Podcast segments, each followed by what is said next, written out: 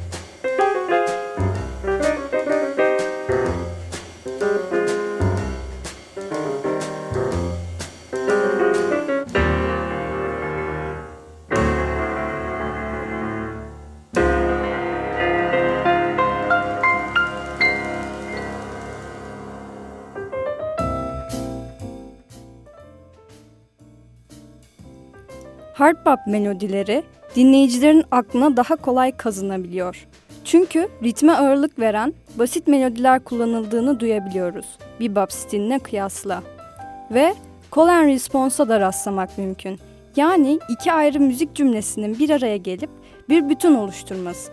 Yani soru cevap gibi düşünülebilir. Aynı konuşurken de yaptığımız gibi. Hard bop aynı zamanda siyahi müzisyenlerin Amerika'da güncel olarak yaşadıkları politik, sosyal ve ekonomik sorunları yani ayrımcılık, ekonomik eşitsizlik gibi problemleri sanatsal bir şekilde ifade etmelerinde yardımcı olmuş bir stil. Hard bop, Doğu yakası cazı, East Coast Jazz olarak da bilinir. West Coast yani batı yakası cazı olan cool jazz stiliyle müzikal anlamda da farklı özellikler gösterirler. Ama bu konuya şimdi değinmeyeceğiz. Hard bop dönemi bir takım müzik kayıtlarıyla birlikte 1954 yılında resmi olarak başladı. Hard bop'un kökleri daha önce dediğimiz gibi 1940'lara Charlie Parker ve Dizzy Gillespie gibi müzisyenlere kadar gidiyor. Diğer caz türlerine yönelmeden önce hard bop stilinde öne çıkan müzisyenlerden olan Miles Davis, 1955'te John Coltrane ile birlikte Miles Davis Quintet'i kurdu. Öncesinde 1954'te Walking albümünü Kenny Clark, Horace Silver, Lucky Thompson, J.J. Johnson, David Schildkraut ve Percy Heath ile kaydetti. Ayrıca caz, caz davulcusu Art Blakey kendi quintetini kurdu. Piyanoda Horace Silver, trompette Clifford Brown, saksafonda Lou Donaldson yer alıyordu. Aynı sene Art Blakey iki ciltlik bir konser kaydı yayınladı. A Night at Birdland. 1955'te Horace Silver ise hit olmayı başaran The Preacher kaydını yayınladı. Şimdi dinleyeceğimiz kayıt Miles Davis Quintet'e ait Relaxing with the Miles Davis Quintet albümünden I Could Write a Book parçası olacak. Aynı zamanda bugün Miles Davis'in de doğum günü. Onu da buradan kutlamış olalım. Albüm 1956'da kaydedilip 1958'de yayınlandı. Miles Davis trompette, John Coltrane tenor saksafonda, Red Garland piyanoda, Paul Chambers basta ve Philly Joe Jones davulda. hard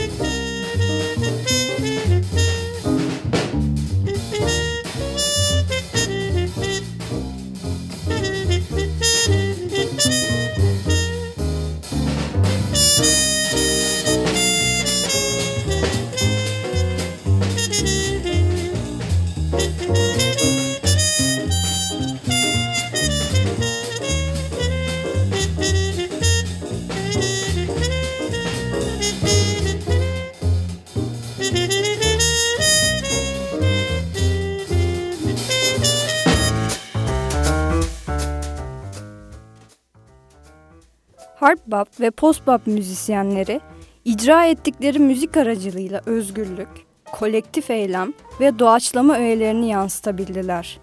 Benzer öğeler sivil haklar hareketlerinin söylemlerinde de görülebilir.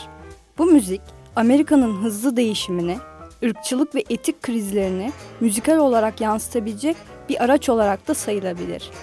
Ama caz elbette politik bir müzik değildi tam olarak. Yine de özgürlük hareketlerini yansıtıp destekleyebilecek müzik kayıtları bulunmakta. Mesela Max Roach'un We Insist Freedom Now Suite kaydı, John Coltrane'in Alabama parçası, Charles Mingus'ın Fables of Phobos kaydı ve Oliver Nelson'ın Afro-American Sketches kayıtları örnek olarak verilebilir.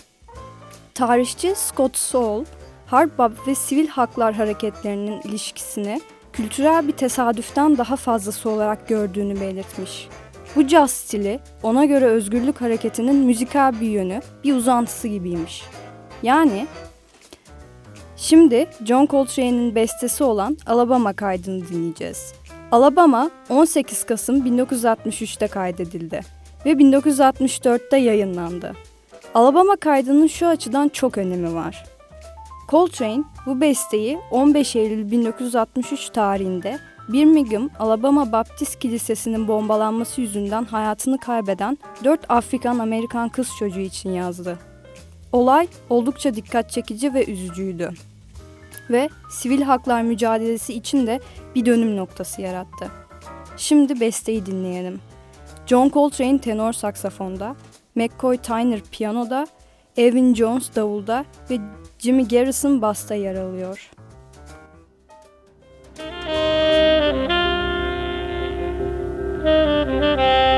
Müzik